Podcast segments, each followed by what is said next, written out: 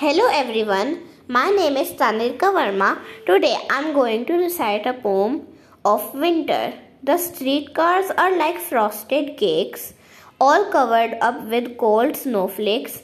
The horses' hoofs scrunch on the street, their eyelashes are white with sleet, and everywhere the people go with faces tickled by the snow. Thank you.